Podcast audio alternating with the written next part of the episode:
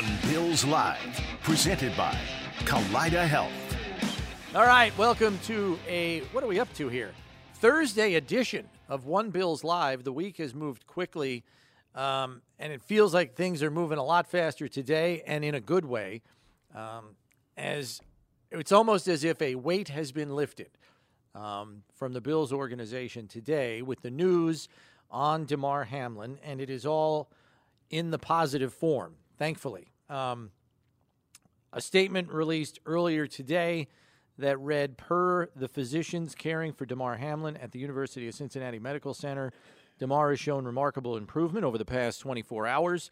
While still critically ill, he has demonstrated that he appears to be neurologically intact. His lungs continue to heal, and he is making steady progress. We're grateful for the love and report we have received. That's from his family. Um, Kaiir Elam kind of jumped the gun. he had his tweet out before that statement even came out. And he said, Our boy is doing better, awake and showing more signs of improvement. Thank you, God. Keep the prayers coming, please. All love three! Exclamation point. Um, yeah, I got to tell you, like, we saw those come down on social media in our offices here in the Bills Fieldhouse. I just started clapping. Um, Yeah. And uh, Steve and I went for a walk after that up to the cafeteria upstairs just to get some coffee. I walked into the cafeteria and people are like, "It's a great day," and I was like, "Yeah, it's a great day." And then I just thought about it for a second. I just went, "Whew!" Yeah. Like it was like it was literally felt like an anvil got taken off of our shoulders, and we're three degrees away from it. I mean, Right. we're team employees, but we're not the players, we're not the coaches, we're not the athletic training staff that was working on him. Um, but we still felt like the weight of it. Do you know what I mean? Like you well, felt that's it, right? finally yeah. That's the. It's finally the. It's almost like a signal from Damar. I mean, like when they take these guys off the field and you give a thumbs up. Like we are finally got a signal from Damar that, and the doctors that there's there's a chance he's going to be okay. You know, and obviously there's a long way to go. He's still in the hospital and critically ill, but. Um, you know, he's it's been reported now he's holding hands with his loved ones. He's opened his eyes. Yeah, he's squeezing awake. their hands, yeah. squeezing their hands. Neurologically intact is awesome. Uh, so, and not for nothing, but we're sitting here and we do this show every day and we hear the practice and it's been silent for a couple of days. Now today they got the music going at practice again. yeah. Everything changed when they heard that Damar was going to be okay, or, or at least the good news that about his recovery, and you can just feel it. Uh, and I think this building isn't the only one. There, you know, Alex Van Pelt, my old teammate down in uh, in Cleveland. the, Cleveland, the offensive coordinator for Cleveland, he had some things to say about it today. He was choked up and said that Well, he's a Pitt alum. great. He's a Pitt alum. He's it's great news. He said, "I'll leave it at that." Um, everybody feels it. My my my family, my phone's blowing up. Um, the whole thing. So it's great to see. It's great f- to feel it. Uh, we've been waiting for s- news like this since Monday night, Yeah. and this is felt like an eternity. It. it felt forever. It felt like it was going to be forever. Now you know we're we're finding out now when this comes out, we're finding out that the name of the trainer who actually was there, the assistant trainer here in Buffalo who was there, Denny Kellington. He's the guy that Administered. administered the CPR on the field. And there's his picture. Uh, and I and I said this before ye- yesterday, and and thought about it before. You know, when when I was playing, there were guys on the field with us every day, and in the locker room every day with us, like Denny is with these guys. And Dion Dawkins tweeted this picture of Denny out, and you don't really think about it too much until you end up you're laying on the field on your back and you can't get up for some whatever, whatever reason and those are the faces that lean over you and ask you hey you know talk to me you okay? Um, you trust them uh, they're friends and they're family members. And denny was right there Stepped into stepped action. in and did the cpr right then right there. Um, good for him. Um, and I'm sure that in the future months and, and days and months to come, these guys are going to get some recognition for saving. Damar's fight, saving Damar's fine. They life. could do that at the home game on Sunday for all, as far as I'm concerned. Sure. I mean, I don't have mean, a problem with not? that. Yeah, why not? And it's, uh, uh, I think it, I can't say what a different place people in this building are today than they were 24 hours ago. It's like it's like I said, it's like a weight has been lifted because we were all carrying it. Um, you know, all of us were praying for Damar, just like most of Western New York was, or all of There's Western some people in the was. building. we- Nobody, uh, people didn't want to come into work. You know, uh, Yeah. they needed a day or two, and you know the club obviously gave it to them. So it was, you know, it. I told you yesterday I was having trouble sleeping. Yeah, So yeah, this is a it's a big day. It's a it's a much brighter day, and I told you kind of jokingly now that the tension was bro- has broken. Yeah, the pace of our day picked up considerably uh, when this news hit, and about what we were going to do, and the the media availability for Sean, and how that was changing everything. Um, there's a chance that we'll hear from the doctors in Cincinnati today. Well, we, we Um, anticipate a press conference being held at UC Medical Center in Cincinnati. And when that takes place, sometime in the next hour here, we will bring it to you live here on the show. So stay tuned for that. Uh, meanwhile, other descriptions and reports on Damar Hamlin's condition are as follows. ESPN's Dianna Russini said, Good news continues to be shared by those close to Damar Hamlin. I'm told doctors are very happy with his progress and believe he's even ahead of schedule in his recovery. As Steve mentioned, Damar has even been able to hold grip hands with some family and friends. Ian Rapoport said Damar Hamlin opened his eyes last night. He is responsive, truly incredible. One thing that's very clear from speaking to those close to him, they are endlessly appreciative of the medical care given to Hamlin on the field immediately and then over the last 72 hours. And the support has been evident. Candlelight vigils every night, fans all over social media, people donating to his GoFundMe page. What is it over? Seven and a quarter million now? Yeah, it's It, it's it's amazing. Um, Jeff Russo, a local news anchor here in Buffalo at WKBW TV, has been out there in Cincinnati covering the story, and he tweeted something about the outpouring of support continues for Damar Hamlin at the UC Medical Center. Two vans filled with flower deliveries just pulled up. One of the drivers said, You're going to want to see how many flowers this is as she drove by. And it was basically two van loads of flowers and all for Hamlin. So this is national news, it's international news. Um, I've talked to people that have said, you know, relatives, friends overseas have asked about Damar and information and if The we might know news. anything more stateside than Right. they're getting over there on the other side of the Atlantic. It's it's amazing how far reaching this story has gone. Adam Schefter early this morning reported that Damar Hamlin's father, Mario Hamlin, addressed the entire Bills team on a Zoom call this morning to personally update everyone on his son. He said that uh, Mr. Hamlin informed the Bills that Damar was making progress, and in the words of one source of Adam Schefter's, the team needed it. And based on what we described in the atmosphere in this building the last two days, that's accurate. I mean, people were carrying a heavy burden, and it was Damar Hamlin's health, which was firmly in question over the last couple of days. Um, but this is good news. And, you know, we heard from the outset that they were going to sedate him to allow his body to rest, recover, not work too hard. And that was done on purpose. They also cooled his body down to reduce inflammation, swelling, those kinds of things. It was the same type of approach with Kevin Everett back in 2007. They uh, cooled his body down as well, and they did that to prevent swelling around his spinal cord.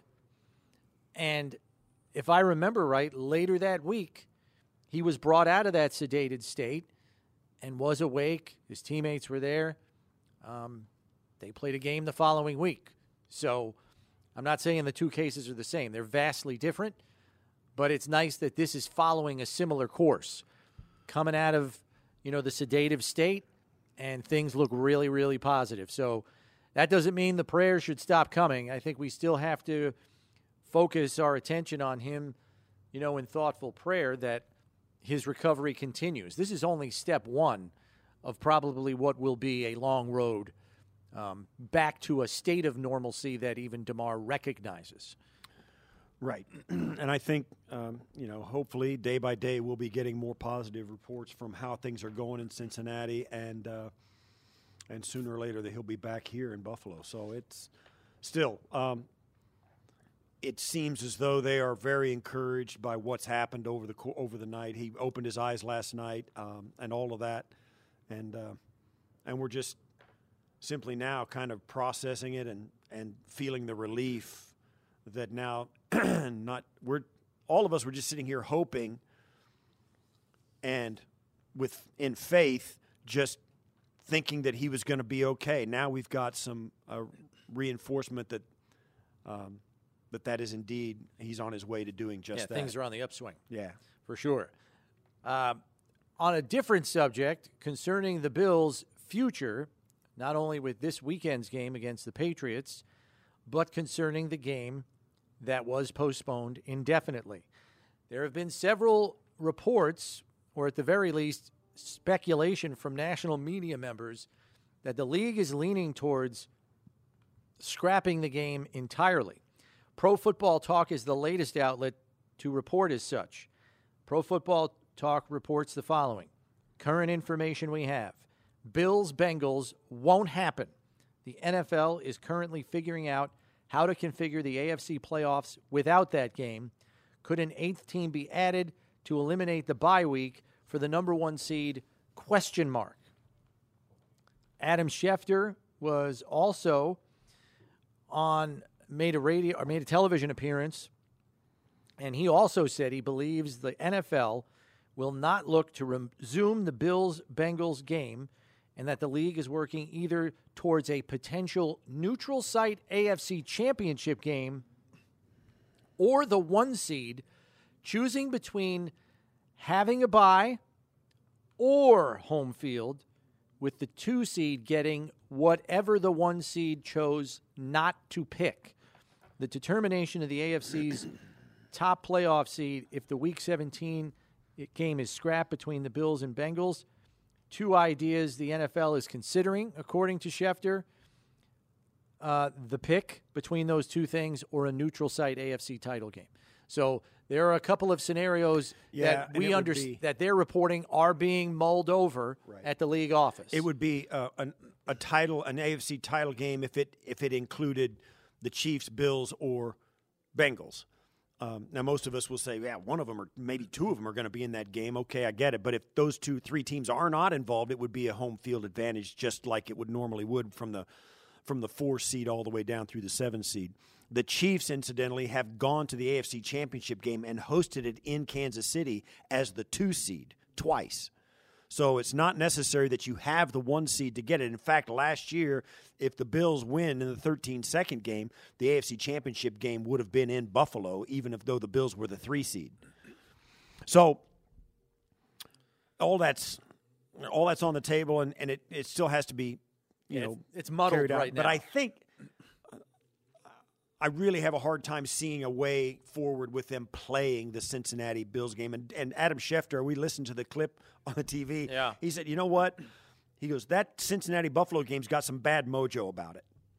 And I get that. Can you imagine yeah, going back and reliving? That? Think that? about this, folks. If if if all this stuff, and I, you know, it's what ifs and what, and I get it. But think about if the AFC Championship game ended up being at Cincinnati against the Buffalo Bills, and they have to play it in Cincinnati. Think about that. I, you know, that's hard for a guy. I, for me, it is. I, maybe for most people, they don't even give it a second thought. I that I'd struggle with that. Having them here in Buffalo, if that game happens, a playoff game, I think there's going to be a struggle with that for a lot of people. At least at this point, maybe things will change between now and whenever that would have a month away, I guess. But man, oh man, that to me seems that's a bad karma game. You know what I'm saying? Well, yes, yes, I, I get that. Um, I don't want to see those as soon two teams as those play two teams get back on the field and resume a game that's seven three Cincinnati, you know, all anybody's going to be thinking about is why they're finishing the game, why they had to, you know, return to Cincinnati to take care of it.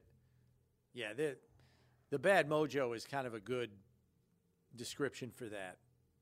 It, it'll almost be like an ominous feel to the whole thing. Yes. Right? Yeah, Like I- yeah, it won't feel exactly. right. And I think they know that. I think they I think they recognize that. I would imagine that somebody in both organizations, they said, "What about play?" And and like somebody like Sean McDermott, and I could see Sean McDermott saying this. He said, "Listen, now I got to tell you, we'd rather take the loss than go back there and get back on the field for that game." Right. You know what I mean? Oh, I do. I don't want. He doesn't. I, those, uh, particularly in the last twenty four hours before we got the good news about Damar. Yeah. If you're still sitting I don't there, know, you- I don't know that it changes though, even yeah, with the exactly. stu- the Uh, good stuff yeah. tomorrow. But think about it. It's I'm totally there, and I and we were saying this, and rightfully so. After the game, everybody was saying, "I said, who cares what the outcome of this game is?" I really don't. You can call it a wash, white, act, like it never happened, put a hole in the schedule, and say these two teams only played 16 instead of 17 games, or give Bills a loss, give Cincinnati the win. Who cares?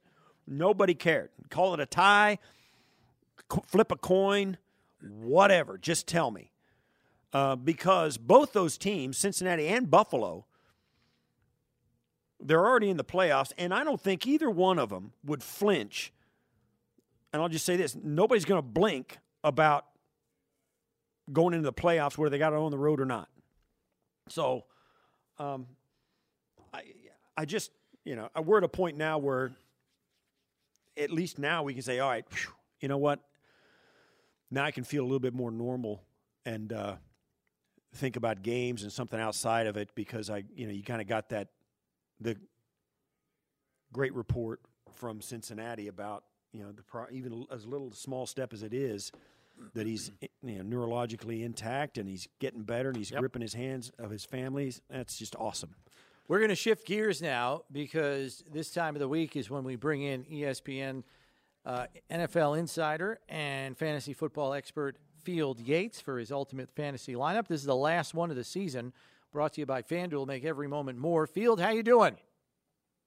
Hey guys, I'm doing well, and uh, want to appreciate. I want to say thank you to you guys for having me on all season, and uh, for those out there listening right now, certainly talking about fantasy football is to not take away from the very real circumstances that uh, the Bills family uh, and certainly Damar Hamlin has endured over the past three days. Uh, as our thoughts continue to be with him, and I heard you guys before uh, I jumped on the show, and it is great to hear that there has been significant improvement for Damar Hamlin today, and we hope that we continue to get very positive updates. Yeah, appreciate Awesome. that, Field. Thanks. And, um, Um, we appreciate you coming in. I know that you got to feel like you're parachuting in on a week like this for us. We've been, you know, we have not talked too much about football up to this point, but with the report we got on Damar, you're a little bit of a welcomed relief. Uh, so it's good to see you.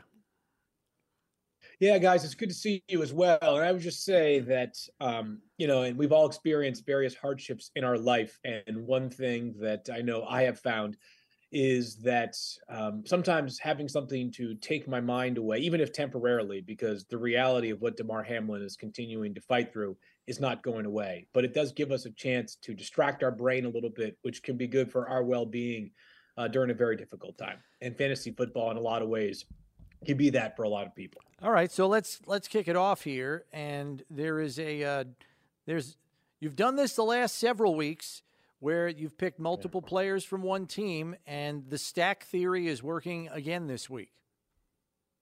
It is. And the other consideration for this week, guys, is that you have to find players who you think have something to play for, right? Because there's a scenario, and I, there's this, this is just one of many that are in play, but there is a scenario in which the Los Angeles Chargers have nothing to play for by the time their game begins at 4:25 Eastern time because the Ravens lose to the Bengals earlier in the day, which would lock the Chargers into that fifth seed. So I tried to find players who at least right now have something to play for.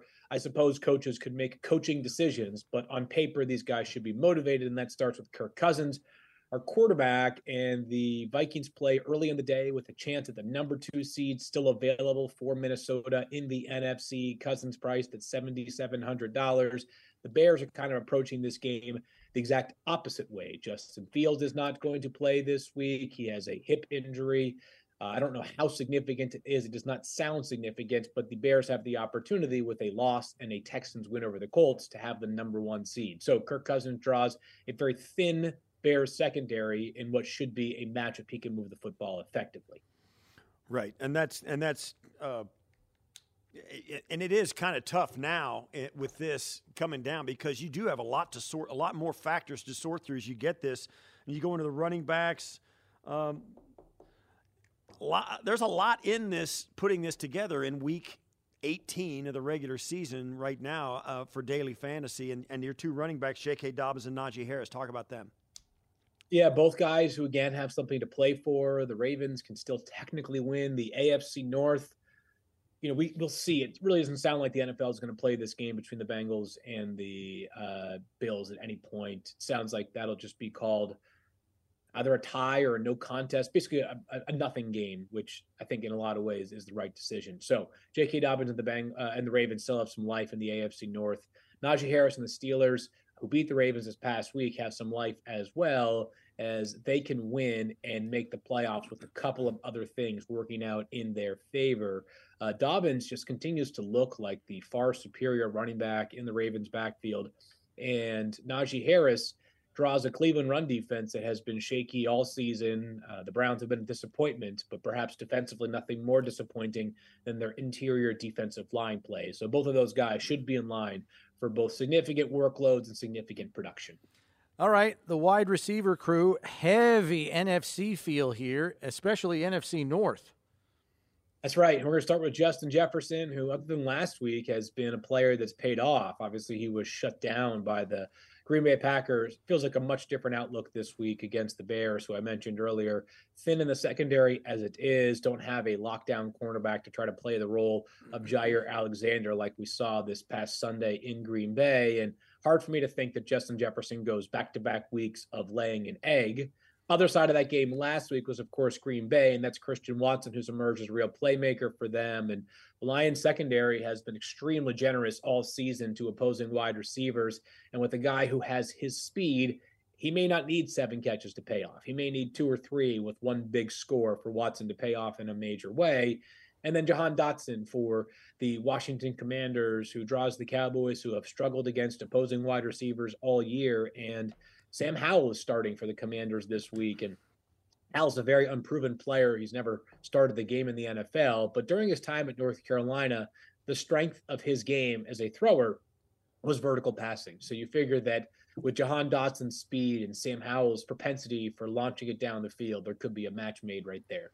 And then you go back to the Minnesota game with T.J. Hockenson, the tight end, um, seventy two hundred bucks. It that seems like a guy who just seems poised to really flourish there with Minnesota. Yeah, it sure seems that he's going to continue to be a big part of their passing game going forward. And the trade has worked out well for the Vikings so far.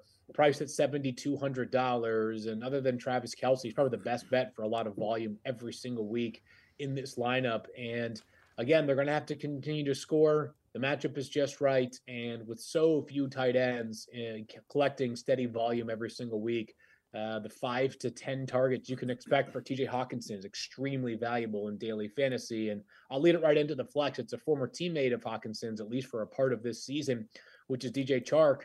The Lions have something to play for on Sunday night if the Rams beat the Seahawks. And if they don't, Dan Campbell has made it very clear they're going to continue to play as if they want to win on Sunday night. Uh, if there's any team that feels like it would embrace the opportunity to just go out there and compete, it would certainly be the Detroit Lions. So uh, DJ Chark makes it into the flex spot at fifty seven hundred dollars. All right, and then defense. Uh, I know this is often a throwaway for you, but I'm guessing you're banking on subpar quarterback play from the Jets. Yeah, that's exactly right. I've got the Dolphins in my defensive spot here, and it's a cheap week. You could certainly pivot to a team as an example, like the uh, Minnesota Vikings against the Bears, uh, especially with Nathan Peterman t- taking over as the starter this week as opposed to Justin Fields. But the Dolphins, who have been better generating pressure from the interior of their defensive line as opposed to the perimeter of their defensive line, fit the bill here at 3,500 bucks against the Jets, who last week against the Seahawks really looked like a lost offense. They have good pieces basically everywhere, but quarterback where it's still kind of a roller coaster there. It'll be Mike White and not Zach Wilson, and certainly White's been the best option for the Jets at quarterback this year. But you know the the great uh, mystery for the Jets going forward is going to be can they find a quarterback to complement an otherwise really solid roster? And it seems like uh, on Sunday it may not be the answer to their question. It's going to be a game where both defenses could be very successful, especially if Skylar Thompson takes over once again for the Dolphins as their starting quarterback. Good stuff as always, Field. We appreciate you taking the time for us today. And thanks for helping us hey, out all season, Field. Uh, we'll probably see you out at the NFL Combine, right? Yeah, I'd love to be on the show before then as well, even if it's not talking fantasy. And uh, been thinking about you guys and the entire city of mm-hmm. Buffalo, and of course Damar Damar Hamlin and his family all week. So we'll continue to do exactly that, and uh, hopefully the next time we talk, uh, it's under even better circumstances. Thanks Good again, Field. Thanks, Field. Appreciate it. Guys, take care. All right, that's ESPN NFL insider Field Yates, also your fantasy football expert, with the final Ultimate Fantasy lineup of the season presented by FanDuel. Make every moment more. We take a break here because when we come back, we are expected to be joining the press conference that is going to be held at the UC Medical Center in Cincinnati with the doctors who have been treating Damar Hamlin for an update. We will bring that press conference to you live next here on One Bills Live, presented by Kaleida Health. It's Buffalo Bills Radio. All right, welcome back to One Bills Live. Chris Brown, Steve Tasker with you, and we are awaiting the beginning of a press conference by the University of Cincinnati Medical Center health physicians to discuss further updates on Bills safety Damar Hamlin. As we told you at the top of the show, very good news coming out of Cincinnati this morning that Damar was awake, responsive, and it appears all of his neurological functions are intact. That was the chief concern when he did wake up you know, would he have his neurologic faculties? Because every second that you're not breathing and your heart is stopped, as hard as this is to hear, there is oxygen that is not going to the brain, and your brain needs oxygen to function. So, fortunately, due to the very quick work of the Bills' medical and athletic training staff, as well as the staffs on the Cincinnati Bengals sideline, uh, it looks as though Damar, the early indications are that he has avoided um, any neurological setbacks as a result of the cardiac event he experienced on the field Monday night. So we got the update from the family in a team statement this morning, which was encouraging. We've heard other national reports from ESPN's Dianna Russini and Adam Schefter, as well as NFL Network's Ian Rapoport, that he is making remarkable improvement uh, Dianna Russini even reported that doctors believe he is ahead of schedule. That's her report. We'll see if the doctors, in fact, confirm that when we hear from them momentarily. It's uh, we are expecting to be updated by William Knight IV, MD. He's a professor of Department of Emergency Medicine at the University of Cincinnati. He's a College of Medicine, and also Timothy Pritts, MD. He's the professor in the Department of Surgery at the University of Cincinnati College of Medicine. So those are the two gentlemen, at least two of the gentlemen uh, that we'll be looking to hear from in a few minutes. Uh, we've been waiting for this press conference for, well, all morning and now early afternoon. Uh, we've told, and we knew that it was, you know, just with our experience about this stuff, we knew it was wasn't going to come off right when they said it was going to come off, um, and um, so here we are uh, momentarily. So well, we we have to remember that there is a legal side to this, you know, HIPAA laws and all of that. So they probably had to cross some T's and dot some I's in terms of what they could and could not say. And undoubtedly, they consulted with the family right. on what those permissible, what the permissible information to release is and what is not permissible to release. There are certain, this is obviously a private time as well. As public as this story is, and as far reaching as this story is, because people are genuinely concerned, and understandably so, we're all in that boat, especially here in Western New York. At the same time, this is a very private matter, and the family undoubtedly makes decisions as to what they feel comfortable discussing and not discussing. But as we understand it, we're ready to uh, for the press conference to begin. So let's go now live to the UC Medical Center for the latest updates on Damar. Good afternoon. My name is Kristen Weavers, and I'm the Senior Vice President and Chief Marketing and Communications Officer here at UC Health. representing the University of Cincinnati Medical Center here in Cincinnati, Ohio. We're delighted to join you today and to be invited by Damar's family and the Buffalo Bills to give you an update on the medical condition of Damar. I'd like to introduce these two incredible physicians that are with us today. Dr. William Knight, A. Knight IV, is a professor in the Department of Emergency Medicine at the University of Cincinnati College of Medicine. Dr. Knight is also the lead physician for the Cincinnati team of unaffiliated neurotrauma consultants, visiting team medical liaisons, and emergency medical services support, including on field paramedics, airway management physicians, and respiratory therapists. Dr. Timothy Pritts is a trauma surgeon and serves as a professor in the Department of Surgery at the University of Cincinnati College of Medicine and the division chief of general surgery. I'm going to hand our beginning comments over to Dr. Pritts so he can begin to share the current medical condition of Damar Hamlin. Dr. Pritts? Good afternoon, everybody, uh, and greetings from the University of Cincinnati Medical Center. Uh, it's our privilege today to meet with you. Um, and Dr. Knight and I are representing the many, many individuals and teams that have helped care for uh, Mr. Hamlin since the on field event uh, on Monday night. Uh, we would like to share that there has been substantial improvement in his condition over the past 24 hours. Uh, we had significant concern um, about him after the injury and after the event that happened on the field, uh, but he is making substantial progress. Uh, as of this morning, uh, he is beginning uh, to awaken, and it appears that his neurological condition and function is intact. Uh, we are very pr- uh, proud to report that. Very happy for him uh, and for his family and for the Buffalo Bills organization uh, that he is making improvement. Uh, he continues to be critically ill uh, and continues to, to, undergo intensive care in our surgical and trauma ICU. he's being cared for by ICU neurosurgery. I'm, I'm, sorry, neurocritical care teams trauma surgery uh, and a cardiology team, as well as our expert nurses uh, and respiratory uh, therapists. they are attending to him, and he still has significant progress that he needs to make. but this remark, this marks a really good turning point in his ongoing care. We are happy to entertain some questions, and I believe uh, representatives from the Buffalo Bills are going to help facilitate those for us. Dr. Pritts, Dr. Knight, this is Cameron Wolfe with NFL Network. We really appreciate you uh, spending some time with us and uh, sharing some updates here. Uh, if possible, can you take us through the timeline from when uh, Damar arrived in your care to where we are now, as far as what you guys did with his uh, with his recovery and uh, where that progress in specific is? Did I come through clearly there? Nope. Can you try again? Yes, apologies. Uh, first of all, appreciate you, Dr. Dr. Pritts and Dr. Knight, for your time and your care in this situation. Uh, this is Cameron Wolfe with NFL Network.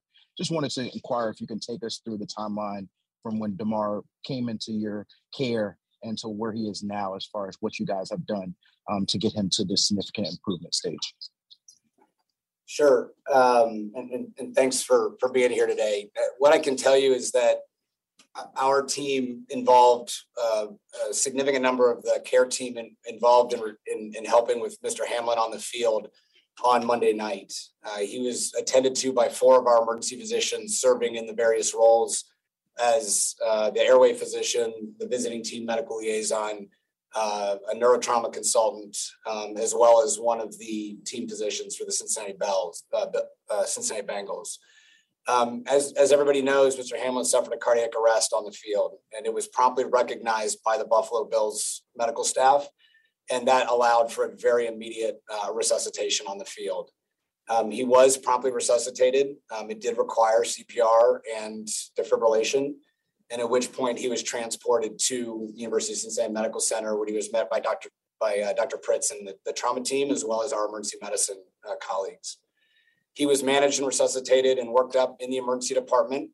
Um, had some additional uh, tests in the ED and in the hospital, and then has been managed in the surgical ICU, uh, as, as uh, Dr. Pritts said.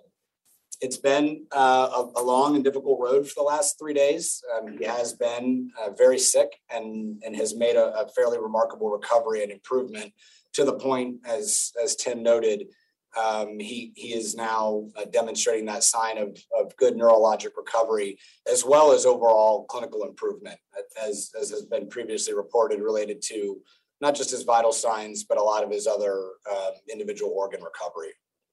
This is uh, Thad Brown from WROC Television in uh, Rochester, New York. Again, like Cameron said, thank you very much for your time and, and all the work that you've done with this. Can you speak at all to the cause of what happened? What caused the cardiac arrest? And I think specifically, was it simply the actions that happened on the field, or was there something existing that you know made Mr. Hamlin, um, I guess, uh, something that might be susceptible to, to this happening? Uh, the the answer to that is that that that workup is ongoing and we do not have definitive answers as to the etiology of the arrest at this time, and that tests will continue to be ongoing as he continues to progress. Thank you very much. Hi, Dr. Knight and Dr. Pritts. This is Matt Bove with WKBW in Buffalo, New York. As everybody has also said, thank you for everything that you guys have done. I know you briefly mentioned it to Cameron's question about what the timeline was like. But can you guys go into a little bit more detail or explain how critical those first moments were on the field to ultimately get him to this point and what the doctors and the medical staff from the Bills and Bengals were able to accomplish in that period? Sure.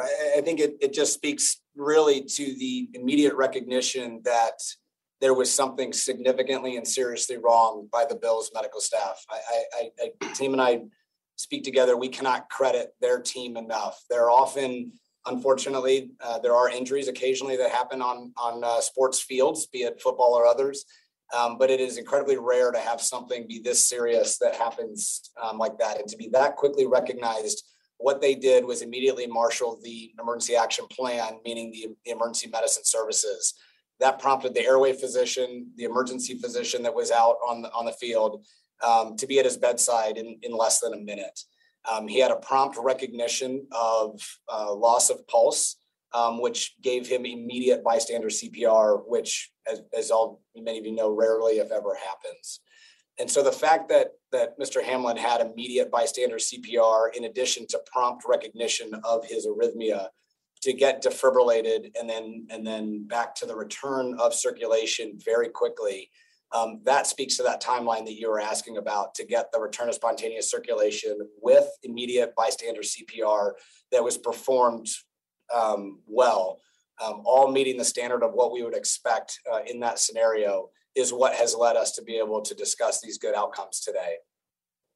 I will second that. You know, the the Bills training staff who was with them immediately recognized that this was not a run of the mill injury and that they they had a significant event on their hands and immediately responded and uh, uh, got the emergency response team uh, involved in his care and really this was went as well as something like this could go uh, under very challenging circumstances and they did a fantastic and, and, job which is why we're here today and understanding how complicated of a situation this ultimately is, would it be fair to say that if things would have taken a few extra minutes or maybe even a few extra seconds, there could have been a different outcome here? I think that's fair to say. Yeah. All right. Thank you both for everything that you guys have done and for the time today. This is John John Scott from Spectrum News in Buffalo. You mentioned there are signs of neurological intact. What have been those signs that you have seen from him that that give you uh, the reasoning to make that uh, ass- assessment? Well, we, we were in the situation where we wanted to allow him to gradually, you know, wake up as the rest of his uh, body was healing.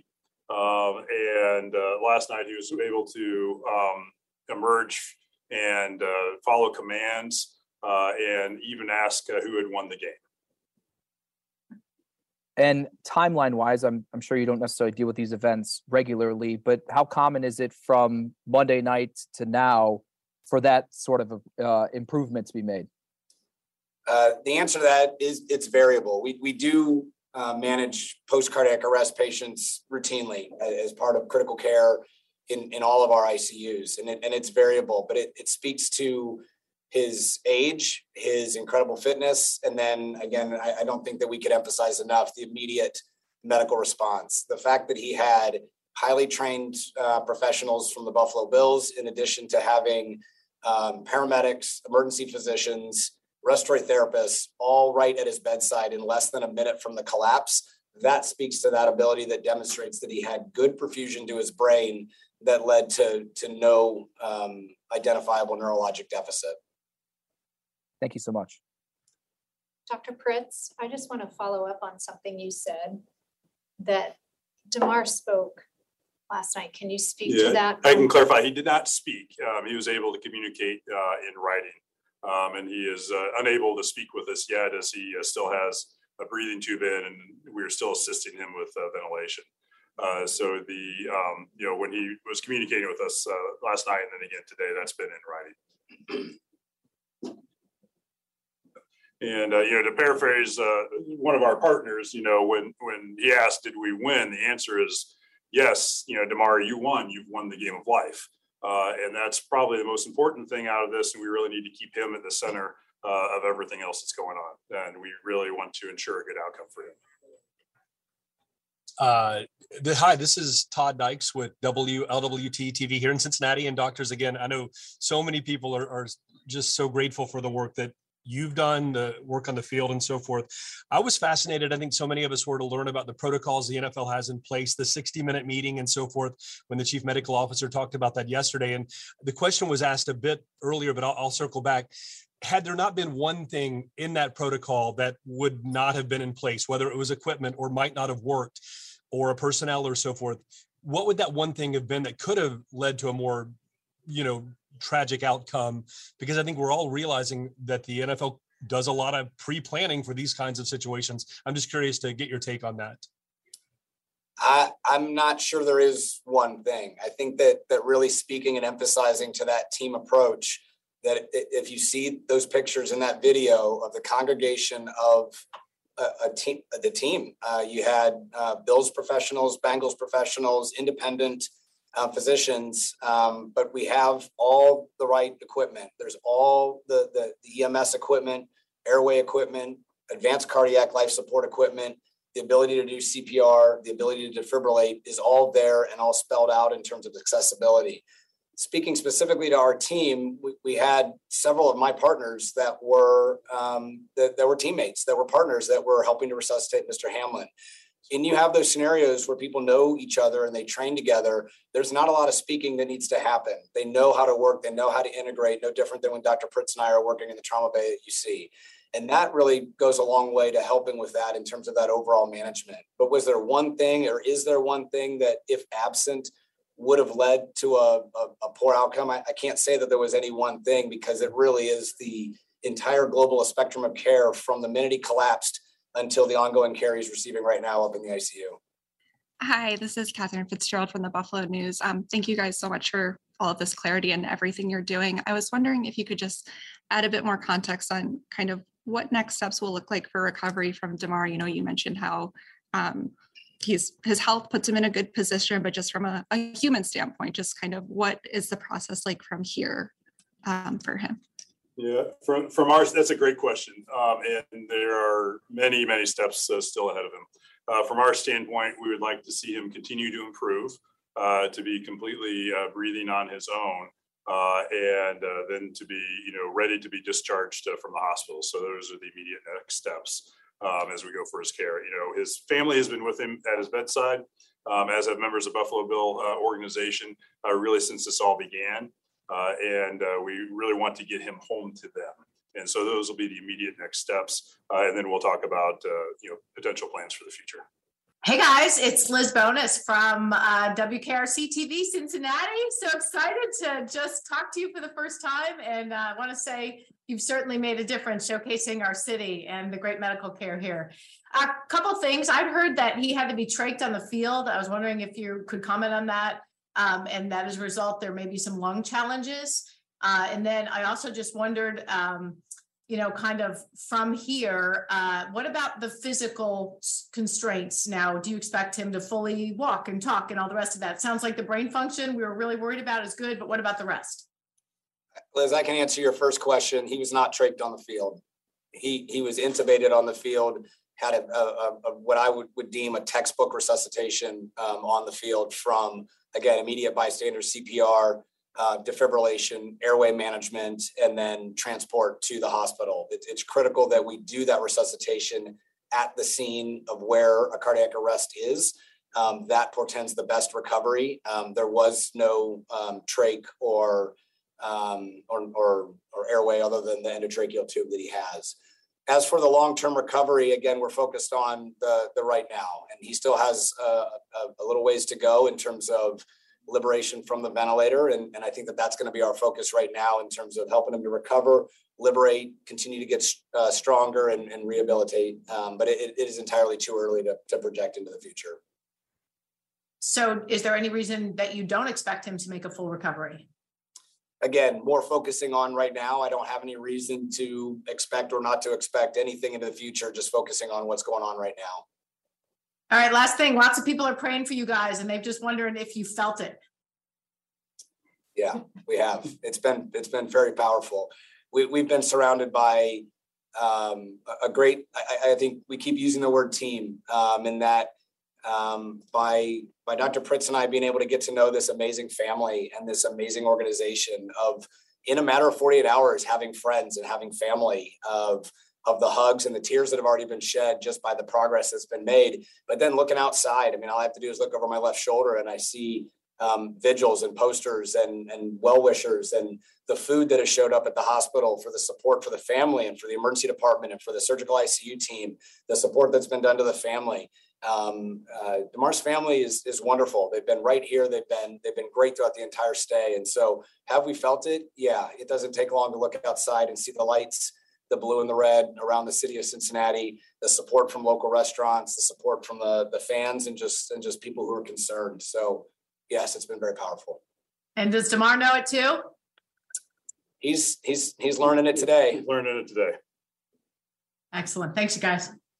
Uh, hi guys, uh, this is Coley Harvey with ESPN, and just echoing everyone else. Uh, really, thank you guys so much for taking this opportunity to talk to us. Um, I, I actually kind of I just have two questions, but I want to piggyback on that last point. You guys have mentioned that there has been a level of communication with Damar writing. I, am curious, what what are you all able to see that that he's understanding or processing what all has happened to him these last uh, couple of days?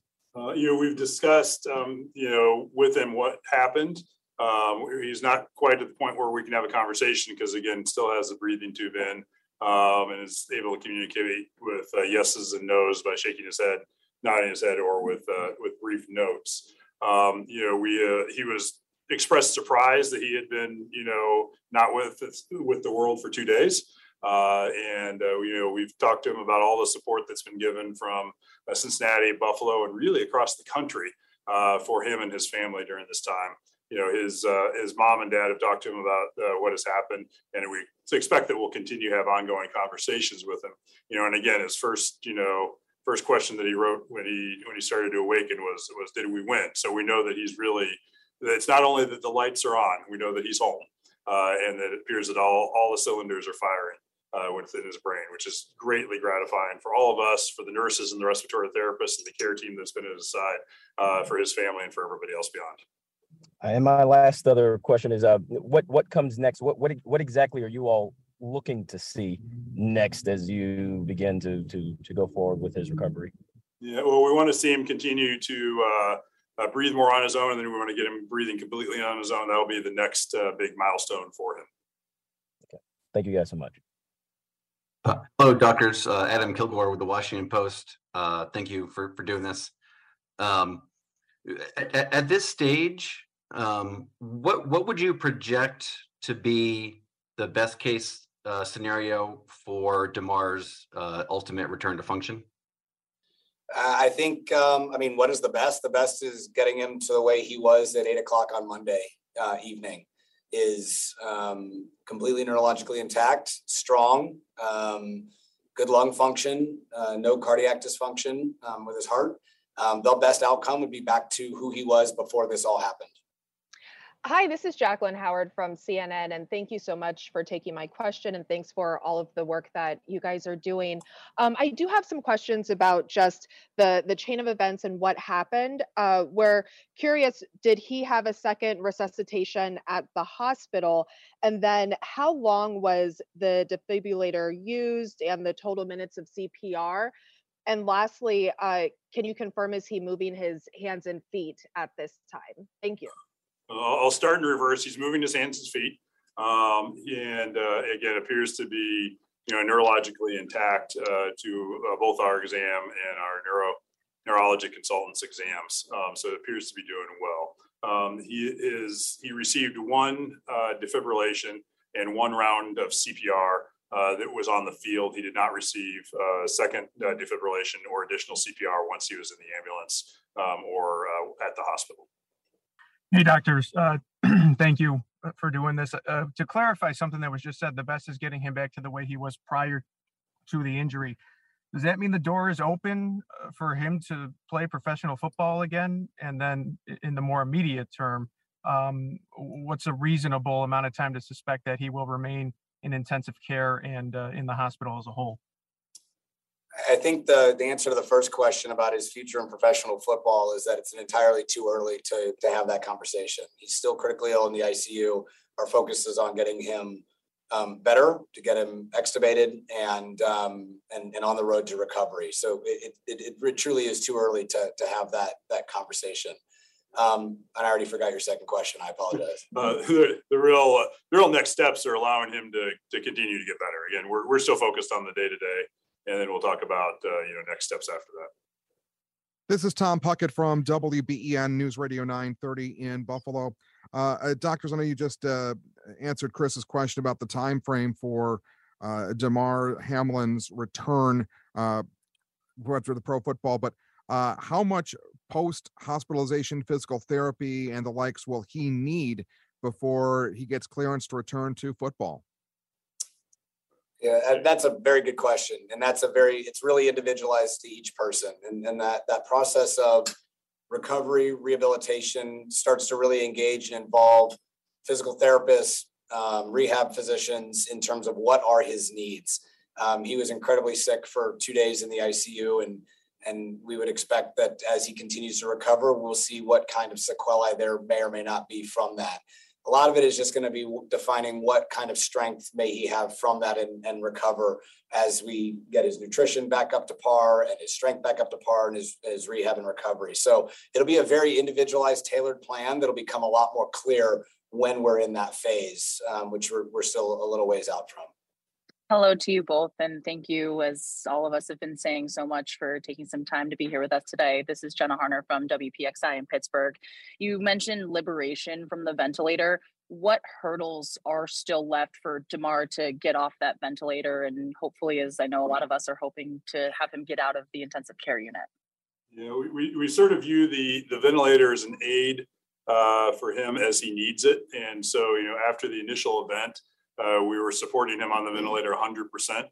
And what our goal really is for liberation from mechanical ventilation is to uh, gradually decrease the amount of support and let him pick up the difference. And when we, you know, reach zero percent support, breathing tube comes out, and, and then we define that as success. Hi, this is Maura Hohman with Today. Thank you again so much for taking the time. Um, there's been a lot of speculation around the fact that Damar's condition might be related to a condition called commotio cordis. I just wanted to see if you guys had any thoughts on that. I know it's a little early to tell at this stage based about the etiology, but if you had any thoughts on whether that might be playing a role, and if so, how that may affect the recovery process. Thank you. Uh, for sure. Um, we, we've, we've similarly heard the, those same suggestions. And, and the way that I would answer that question is that that condition, commotio cordis, is an incredibly rare um, event that happens. It's also a diagnosis of exclusion in our world, which basically means we have to rule out many other more common or more deadly or more fixable type um, conditions before we can settle in on an ultimate diagnosis such as that. And so he has ongoing testing um, that'll be tests in the future. Um, and so I, I, guess it would summarize down to it. It is still too early to say that. Is it on the list of considerations? It is, um, but he has many other things that we need to work through before uh, a final etiology or cause for this arrest can be um, definitively defined. Hi, doctors. Uh, Maggie Vespa with NBC News. Thank you again. Just echoing what everybody's saying. Uh, first and foremost, a minute detail question, but but what is he writing on? Is it a whiteboard or a notepad? It, it, it's it's high tech. It's a uh, it's a pen and a piece of paper and a clipboard.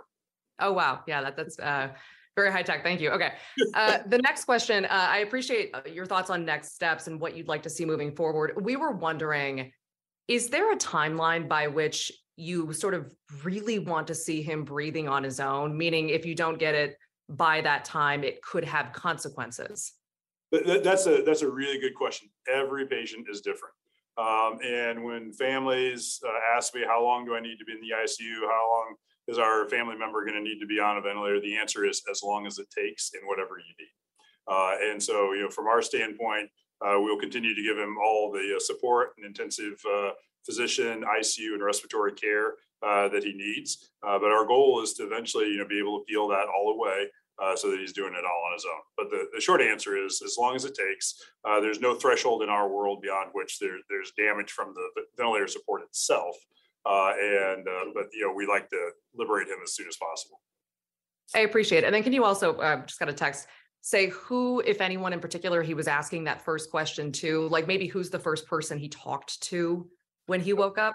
But I, I, I uh, can't say names, but it was to his bedside nurse last night. Okay, gotcha. Um, so, and is he holding anyone's hand? We had heard he might be holding family members' hands. Yep, he held, held many people's hands. Held my hand. Um, he did. His, his parents have been have been with him um, constantly. Uh, there's a lot of family members, a lot of support from his family and friends, as again as well as um, members of the, the, the Buffalo Bills administrative and medical teams um, that have been really at his bedside throughout, which is is admirable in terms of the support that the Bills have have, have shown here. And so, yes, he's he's held many people's hands. And and, and the you know the Bills uh, organization folks as well as the family have been with him uh, constantly. He's interacted with all of them uh, today, uh, and so it's been he's been very interactive with them.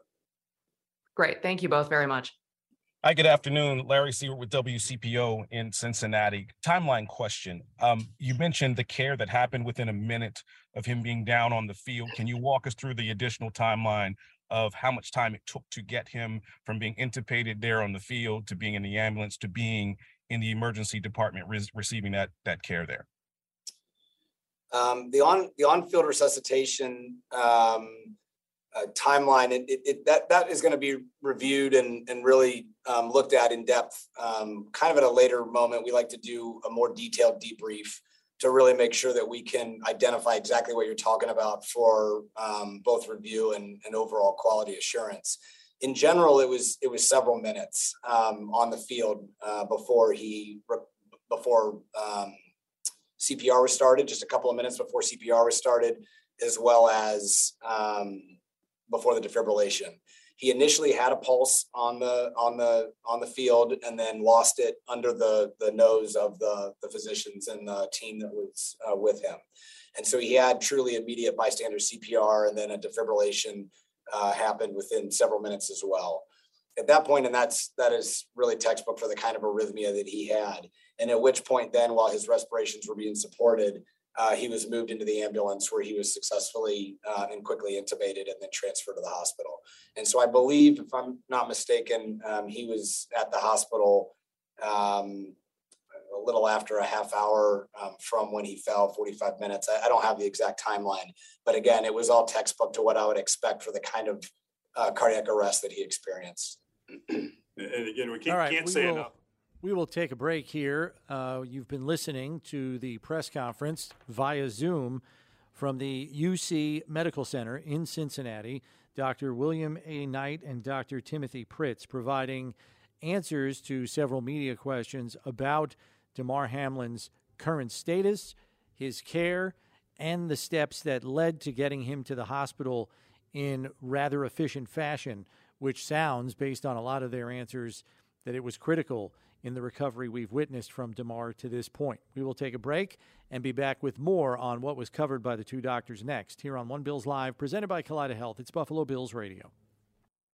All right, welcome back to One Bills Live. We just brought you the main meat and potatoes of the press conference that was held at the UC Medical Center via Zoom for Buffalo and national media for that matter from Dr. William A. Knight and Dr. Timothy Pritts, who were in charge of the emergency medical care that Damar Hamlin received at the UC Medical Center over the last couple of days.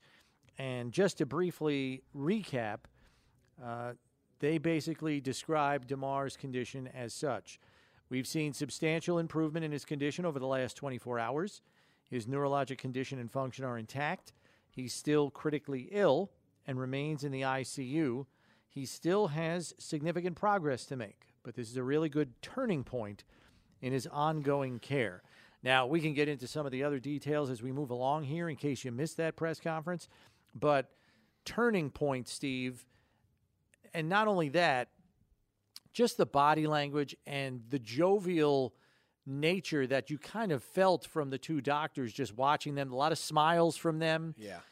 You can clearly tell that they are very encouraged They've by Damar's progress. And when he said turning point in his ongoing care, that for me means he's pretty close to being out of the the biggest dangers that maybe they were concerned about over these first 48 hours. That's right, and and uh, you know that you know always look for the human side of it. They they were um, encouraging in their in their remarks, and you know doctors usually aren't because they Yeah, they're cautious. They're cautious because they know how things can go wrong. They were um, very much so. I think the thing that came out of it, you and I looked at each other, and um, he asked who won the game as soon as he woke up. That's the You know, first thing he down- wrote on- He wrote on that who won.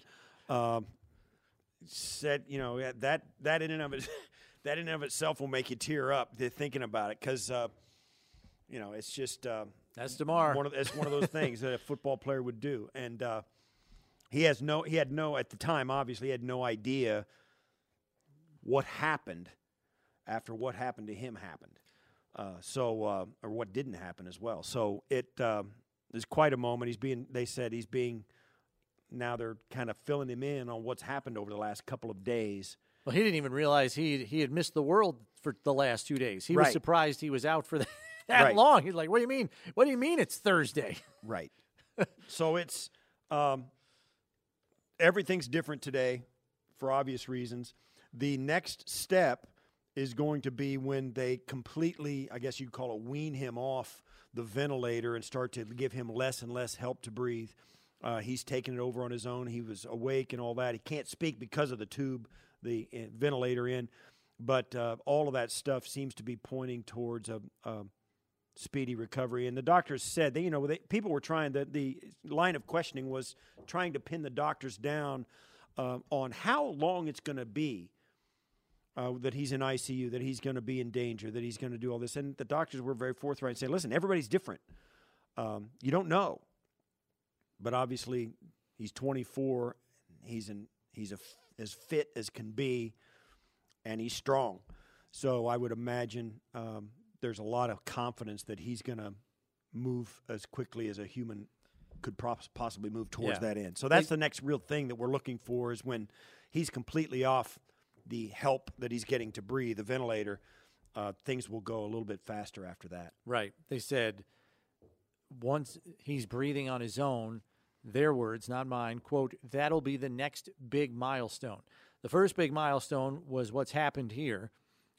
Wakes up, has all his neurologic faculties as far as they can tell, because, first of all, to your thing, he said, Did we win? Well, he So didn't that- say it. He so you- wrote it. Or I he wrote it. Think sorry. about the different. He wrote it. Not just speaking, but also just knowing their Yeah. letters and remembering you the just saying, hey, dexterity of won? that. Who won the game? And I think they were they were also encouraged by that because he rem- his short term memory is intact because he knows the last thing that happened before he was sedated. Uh, he still has recall of that, so I think that's an encouraging thing too. Um, just to kind of wrap it up in a bow, in terms of what was communicated by the doctors here, they said his individual organ recovery is also looking good. That's the other reason why they sedate the person or put them in a sedated state so the entire body can rest. All functioning organs can kind of operate in kind of a sleep state instead of actively working, you know, while this person just suffered a physical trauma. So I thought it was also noteworthy that the doctor said we cannot credit the Bills' medical and athletic training team enough for recognizing right away what was happening. They implemented the emergency medical plan in seconds. There was a prompt recognition of the absence of a pulse, which led to immediate bystander CPR. To get defibrillated and spontaneous circulation with CPR, it all met the standard of what is expected and is the main reason we've seen the progress we've witnessed to this point. They did a fantastic job under the circumstances, and if the response took a bit longer, we might not see the progress we're seeing now. That was very telling when they said that. Yeah, the fact that it um, it happened when there are professionals standing just a few yards away and were on it, uh, and they also said something we didn't know that uh, when they got out on the field, and you you think I guess yeah, it makes a lot of sense. They checked for his pulse immediately. He had a pulse.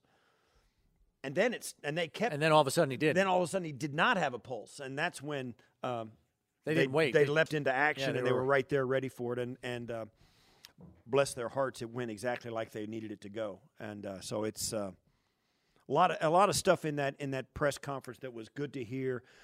But like you said, Brownie, the thing that got me, these doctors seem really confident. Yeah. Um, they seemed, and maybe that's good- Encouraged, at maybe the that's- very least. Maybe that's good bedside manner. Maybe they train it. But man, oh man, even their uh, their unconscious body language and the tone of their words and their conversation um, seemed to be really, really encouraging. And it's, Right. it's it was great to hear. It was also mentioned that there are members of the Bills organization still there. They never left Cincinnati with the team. I believe I know who those people are, but I'm not going to divulge that. We'll let the team do that um, at their discretion. Um, as the doctor said, there are many, many steps still ahead of him. They want him to breathe completely on his own, as we said. When that happens, they said he can be discharged from the hospital. Um, his family's been there the whole time, but they really want to get him home.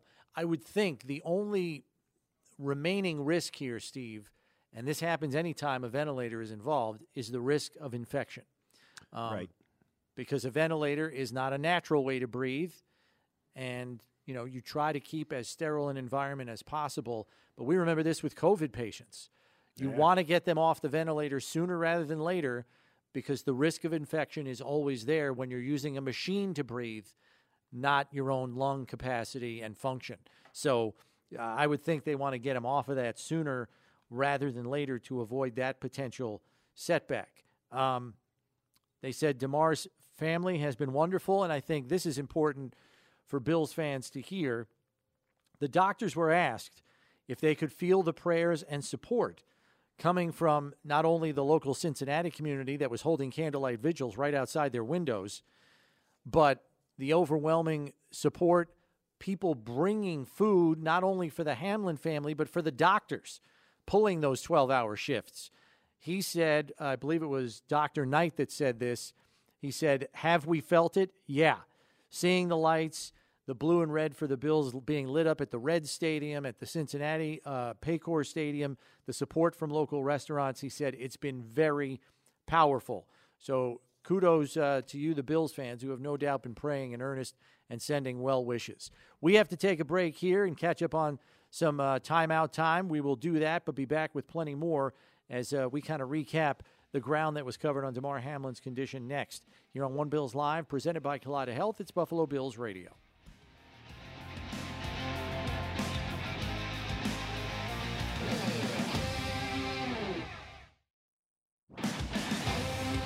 All right, welcome back to One Bills Live. Chris Brown, Steve Tasker with you. We're kind of reviewing what was covered by Dr. William Knight and Dr. Timothy Pritts, the UC Medical Center physicians who were spearheading the care, the emergency care for one Damar Hamlin the last couple of days. They provided a bunch of updates.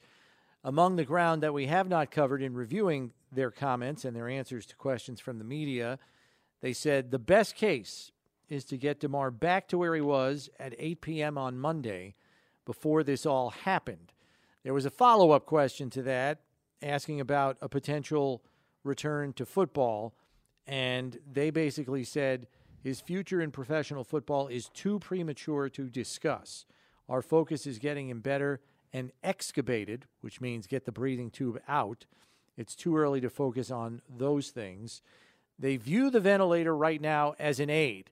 When they first brought him in, he was intubated, bagged, and they were breathing for him um, because of the cardiac event that he had. They want to decrease the support to where they get breathing assistance down to zero.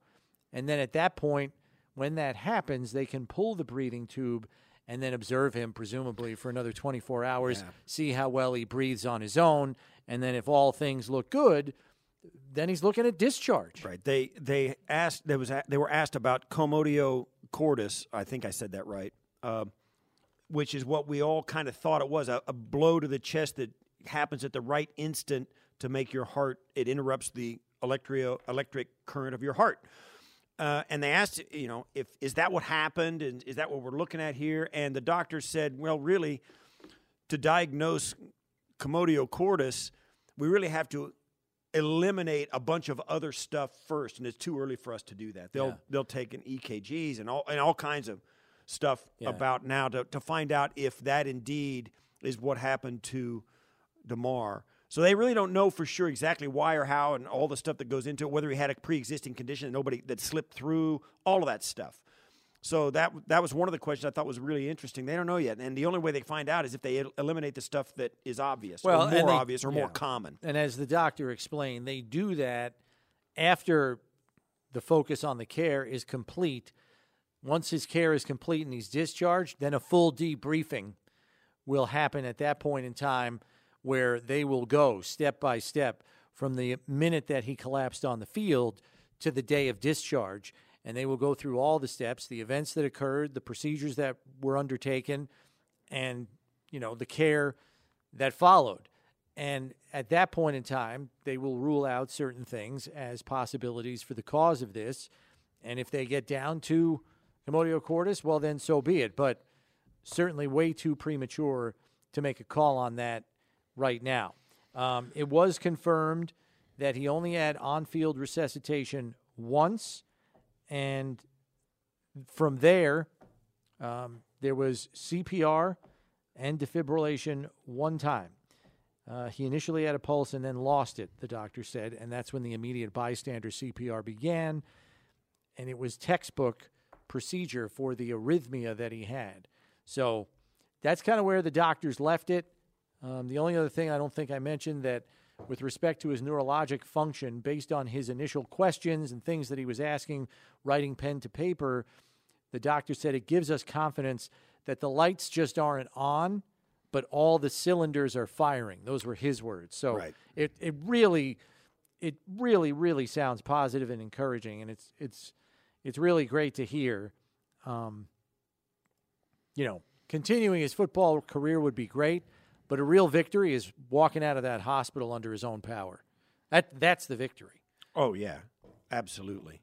Um, getting him back inside the building and back to his family and friends, up on his own two feet, walking around, talking, and and back to normal. And uh, after listening to the doctors today um, and their sense and the the odds of him being a such a young guy and in such great shape and with the quality and urgency of the care that he got right away now we can all kind of sit back and think, you know, it's only a matter of time before all that happens. So that's kind of where I'm sitting today, um, from where from my perch on the on the on the fence of watching all this. Yeah. Um, but that's um, but I was you know I was there. I was putting myself there kind of even yesterday, was saying I'm just told myself I'm just going to believe he's going to be okay, and you know so far so good. The doctors did say that his age of 24 and his top notch physical fitness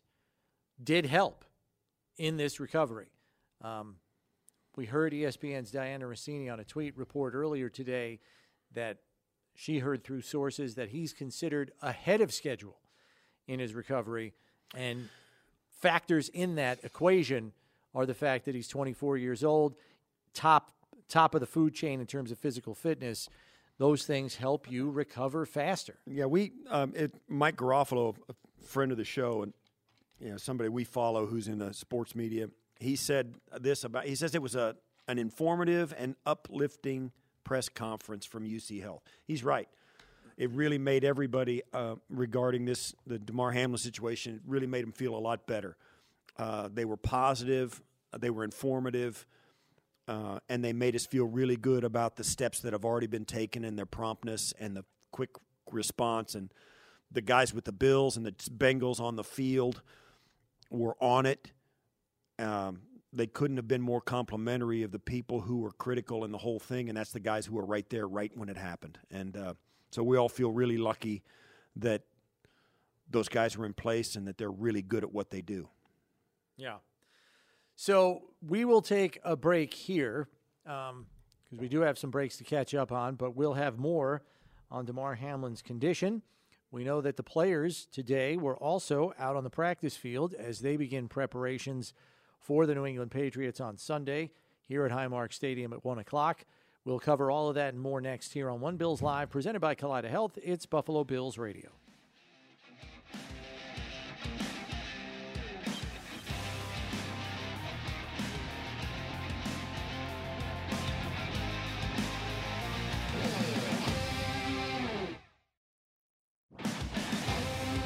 All right, welcome back. One Bills Live. Chris Brown, Steve Tasker with you. And Steve uh, noticed something, and we already had mentioned earlier this week uh, the first class act that the city of Cincinnati has been. Um, ironically, they're, I believe they're called the Queen City of Ohio as well, just like we're the Queen City here in New York State. Uh, just first class all the way from Bengals fans doing candlelight vigils outside the church where Hamlin's being cared for, to the Cincinnati Reds lighting up their stadium in blue and red, to Paycor Stadium and the Bengals doing the same thing with blue lights at night, kind of as a um, homage to praying for Damar. Now there's this. There's a fundraising effort through the selling of T-shirts. We know that you know, Western New York is the 716. Well, in Cincinnati, their area code is 513. And they're selling these 513 t shirts that they're printing up. And Steve spotted this. It's kind of cool the way they designed that, huh, Steve? Yeah, it's 513 in big across the chest. The five and the one are in the Cincinnati Bengals tiger stripes, black with tiger stripes ringed in white. And then, but the three of the five one three is Damar's number, the big three, and then below that it says stand stands with Buffalo. The five one three stands with Buffalo. Uh, great T-shirt. The proceeds of which we've been told are going to Damar's. um, foundation. Foundation yeah. that the uh, the one we that everybody has been donating to. Uh, they the anecdote that was that I read on social said they went there, they sold 3400 of these darn things in the last day or two and when the guy went to the store, it was packed. He couldn't get near it. Yeah. So um, those shirts are flying off the shelves, uh, all in response to Damar Hamlin, and now perhaps with his recovery so uh, seemingly headed in such a positive direction, maybe they'll sell more of them. Um, but the more of that stuff that goes around, the better. I mean, it. It's amazing that uh, how unifying this incident has been for so many people, uh, obviously across silly things like fan bases and stuff, but in a, in a world we live in, in our country that seems so divided at times, it's awesome to remember that once in a while we don't feel like that. Well, I, it it certainly is heartwarming to see that response. Um, you, you know, if you don't live in one of those cities that the team visits, you know, even as a visiting Bills fan in Cincinnati, if you had never been there before, you don't know what the response is going to be. You might have some people ornery that the game gets canceled. People come out on a Monday night expecting to be entertained, and this happens, and you don't know. You know, I mean, I guess there's always a couple of bad apples in every bunch, but on the whole, Cincinnati has just been a plus. Yeah. Uh, in the way that they have responded to this tragic event that fortunately has a happy ending, at least from what we're hearing today on Damar's condition. So they yeah. they've been first rate all the way. So great job by the city of Cincinnati. I'll say it again. Yeah, and not only city of Cincinnati, but also the Bengals themselves. Zac Taylor, uh, Mike Brown. You even Um, pointed out what Joe Burrow said today at his press conference. They they asked him at Joe Burrow's press conference. I'm paraphrasing because I don't have it in front of me. They asked him. I said, "What about you know if they they want to play this game again, or you know what are your thoughts about the outcome of this game and how they're going to handle it?" And Joe said, "Listen, uh, if the Bills want to play it again, we'll play it. If they don't, that we'll do that too. Whatever the Bills want to do, we're behind them 100 percent." Yeah, that's from the opponent's quarterback. Uh, so Joe Burrow once again proving the quality guy he is, and why they love him so much in Cincinnati, just like we love our guy. So uh, good on Joe Burrow for just saying, "Listen, whatever the Bills want to do, we got them. We we support them 100 percent." Speaking of that game, the more and more reports come out that are lending credence to the fact that that game is going to be scrapped altogether and will not be resumed in any way, shape, or form, which then prompts the league to decide what to do with the AFC playoff seedings. And ESPN's Adam Schefter, uh, Schefter reported that he believes the NFL will not look to resume that Bengals Bills game in any way, and that the league is working towards a couple of options either a potential neutral site AFC championship game or the one seed after this week's games choosing between getting a bye or home field advantage, and then the two seed getting whatever was not picked by the one seed. So if the one seed picks the bye, the two seed gets home field advantage. If the one seed picks home field advantage, the two seed gets the bye. So it's going to be interesting to see what the league decides and when they decide it. You and I were trying to speculate on this a little bit, Steve, and we know that the Chiefs play on Saturday at four o'clock or four twenty-five. If they win that game, and the Bills Bengals game is not going to be resumed at any point in time in the future, the Bills can't catch the Chiefs right in winning percentage. That's right. They'll finish behind them even if they beat the Patriots on Sunday. And that that's true even if the and Bills. I yeah. I wonder if that's the the domino that has to fall before the league makes an announcement as to what's going to become of the Bills Bengals game and what's going to become of the Bill of the AFC playoff seedings.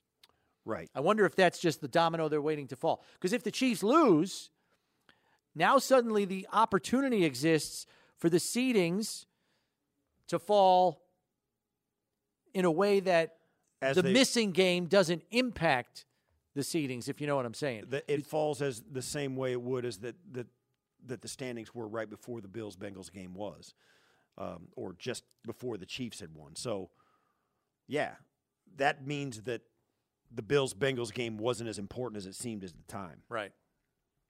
So I wonder if they're waiting for that or if they'll make a call even before any game is played this weekend. So it's it's a big and it's a weighty decision for sure because it is going to change the dynamics of how the playoffs unfold. And the games this weekend will have a bearing on it, especially if if the game that was suspended is scrapped entirely. We've got to take a break here. Steve and I back to close things up next on a Thursday edition of One Bills Live. Stay tuned.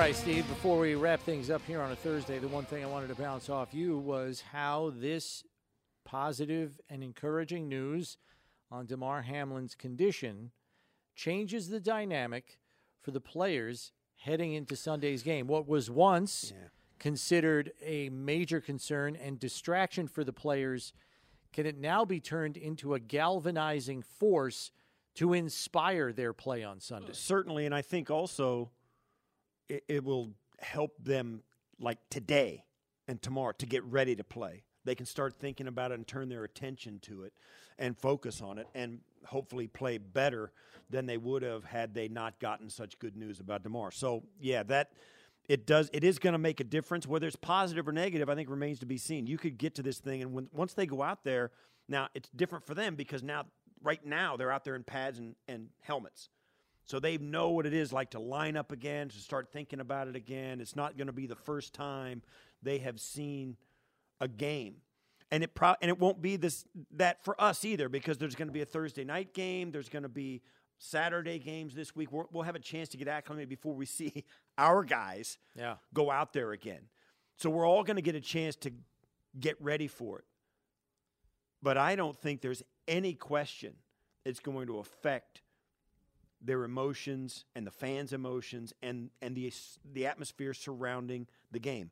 I, I don't want to go out and say there's, you know, there's no way the Bills are going to lose this game now. It's going I don't know.